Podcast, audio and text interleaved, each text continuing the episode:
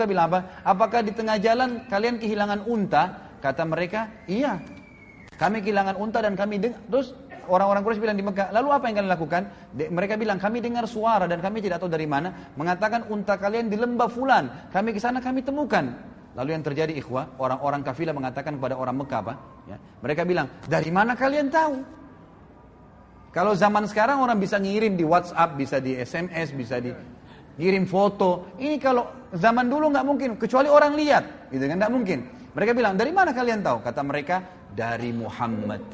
Dari Muhammad. Berarti menandakan Isra Mi'raj itu benar, ikhwas sekalian. Dan sampai sini, mudah-mudahan nanti sebentar kita, saya masih minta waktu untuk melanjutkan setelah sholat duhur. Subhanakallahumma bihamdika asyhadu an la ilaha illa anta Wassalamualaikum warahmatullahi wabarakatuh. Allah wabarakatuh.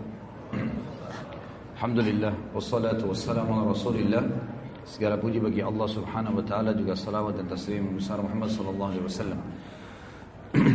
melanjutkan bahasan Abu Bakar radhiyallahu anhu dan kita masuk ke subjudul yang lain masalah peran Abu Bakar di malam hijrah Nabi sallallahu alaihi wasallam.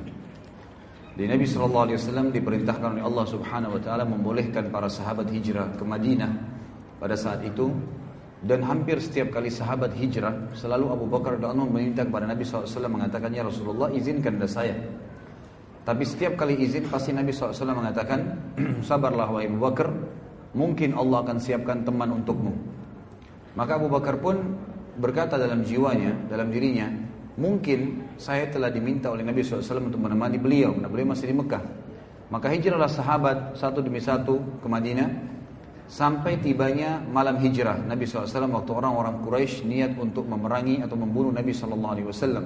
Setelah mereka kumpul di Darun Nadwa dan mereka sepakat pada saat itu Ungun ingin membunuh Nabi Wasallam sebagaimana disebutkan dalam hadis Bukhari. Maka mereka berkumpul lalu datanglah iblis, syaitan menjelma menjadi manusia kemudian berkata kepada mereka pada saat ide-ide dikumpul dan Abu Jahal mengatakan lebih baik kita berikan atau keluarkan dari setiap suku yang ada di Mekah yang tidak beriman pada Muhammad anak muda yang paling kuat kemudian dibayar lalu kemudian membunuh Muhammad secara e, bersamaan agar sukunya Muhammad tidak bisa melawan. Maka syaitan pun berkata inilah pendapat. Pada saat itu mendukung pendapat Abu Jahal. Lalu kemudian terjadilah upaya mereka untuk mem, e, membunuh Nabi SAW malam itu sebagaimana sudah kita tahu kisahnya. Lalu Nabi SAW pada saat itu menyuruh Ali radhiyallahu anhu untuk menggantikan beliau di ranjangnya dan beliau di awal malam itu uh, keluar. Kemudian sambil membaca surah Yasin A'udzubillahi minasyaitonirrajim wa ja'alna min baini aydihim saddan wa min khalfihim saddan faghashana fahum la yubsirun. Kami jadikan di hadapan dan di belakang mereka pembatas sehingga mereka tidak bisa melihat. Ya maka Allah Subhanahu wa taala membuat seluruh musuh-musuh Allah itu tertidur. Lalu Abu Bakar ke rumah lalu Nabi SAW ke rumah Abu Bakar dan Aisyah menceritakan dalam hadis Bukhari bahwasanya uh, Nabi SAW datang di waktu di rumah kami yang tidak biasa beliau datang, maksudnya di awal malam tadi. Kemudian berkata kepada Abu Bakar, wahai Abu Bakar, keluarkanlah semua orang yang ada di sini. Waktu itu kebetulan kata Aisyah, aku sedang berada di situ bersama dengan Asma, dua-dua ya saudara perempuan nih, tapi lain ibu, sebagaimana sudah saya jelaskan tadi di awal. Kemudian Abu Bakar mengatakannya Rasulullah, mereka anak-anak saya, tidak ada masalah. Lalu kata Nabi Shallallahu Alaihi Wasallam, Hai Abu Bakar, terimalah berita gembira, aku telah diizinkan oleh Tuhanku untuk berhijrah. Maka Abu Bakar pun spontan langsung berkata, Ya Rasulullah, apakah boleh saya menemani anda? Maka kata Nabi Shallallahu Alaihi Wasallam, Iya, Allah telah memilihmu untuk menemaniku. Dan kata para ulama ini adalah pengkhususan Abu Bakar radhiallahu anhu. Pada saat itu Allah bisa menyiapkan banyak orang yang mendampingi Nabi Shallallahu Alaihi Wasallam. Waktu itu Umar bin Khattab sudah masuk Islam, Hamzah sudah masuk Islam, sahabat-sahabat yang dikenal sangat kuat secara fisik.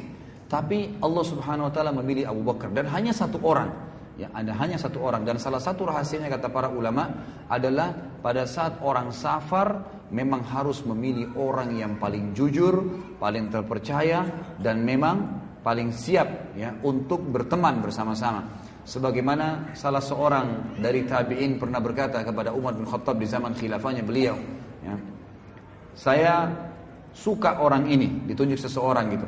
Kata Umar, apa kau sudah pernah safar bersama dia? Kata orang tersebut, belum. Kata Umar, kalau begitu kau belum mengenalnya.